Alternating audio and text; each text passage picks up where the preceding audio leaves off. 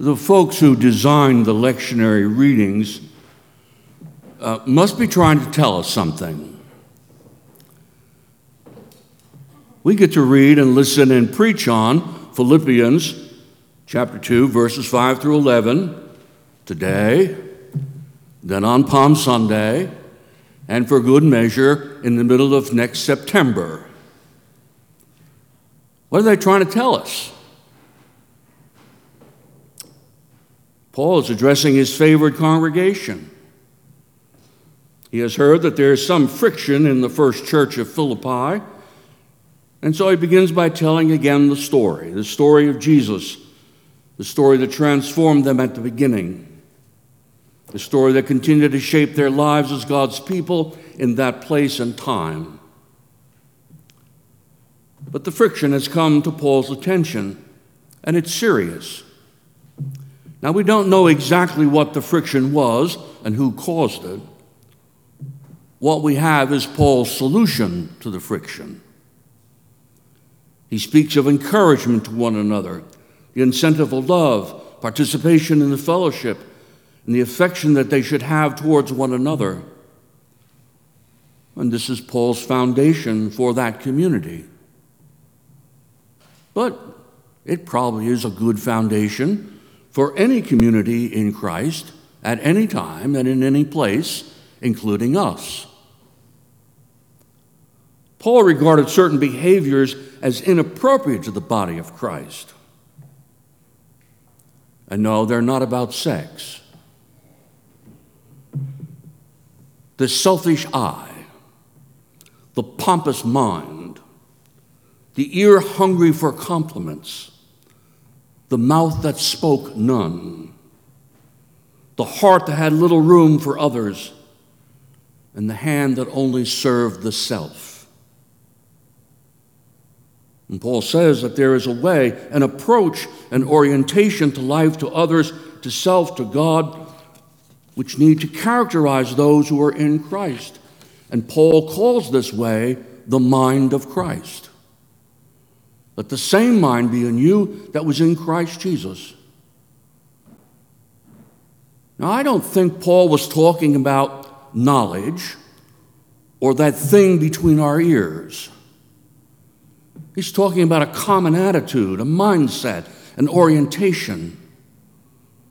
For if they were oriented towards div- divisiveness, party spirit, playing the game of one upmanship, they would not have the mind of Christ if they are oriented towards control, manipulation, or abuse, they would not have the mind of Christ. So there's a question that hovers around this portion of Philippians. It's a question that's always bugged me. What would it look like if we had the mind of Christ?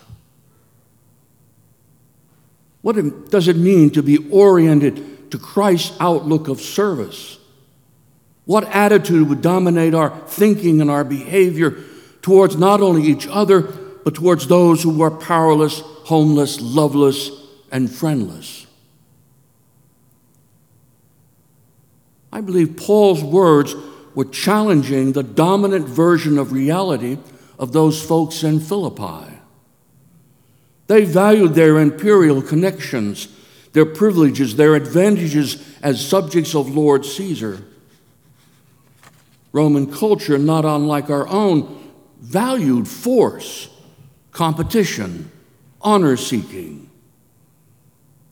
The world defining claims for much that Rome held dear were denied by what Paul holds up as central to God's activity in the world slave's role chosen for the sake of others, not insisting on one's own position or promotion. The story told by Paul and the rest of the church denied the story that was being told by Rome.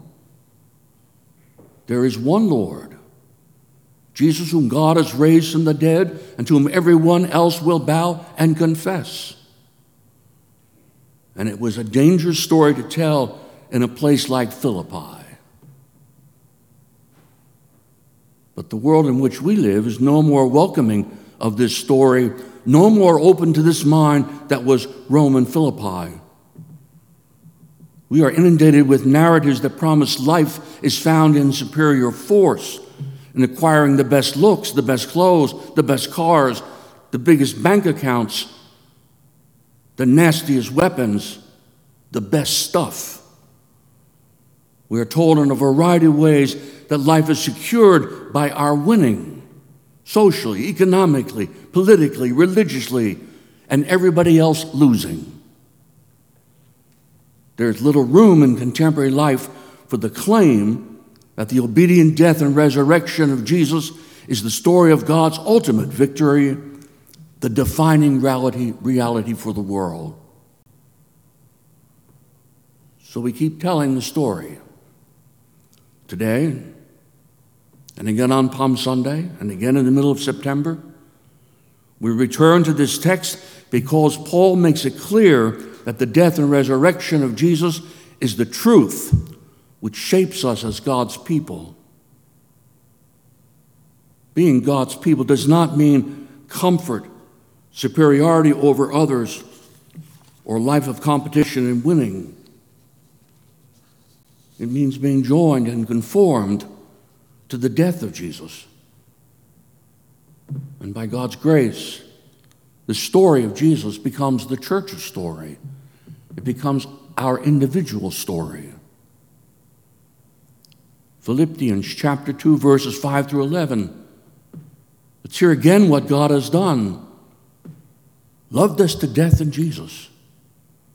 And what God will yet do by bringing us and all creation to worship, to confession, and to the glory of God.